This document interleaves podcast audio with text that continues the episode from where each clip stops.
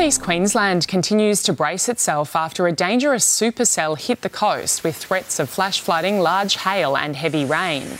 Brisbane and surrounding areas were pummeled by thunder and lightning in what the Weather Bureau labelled a one in 10 year event.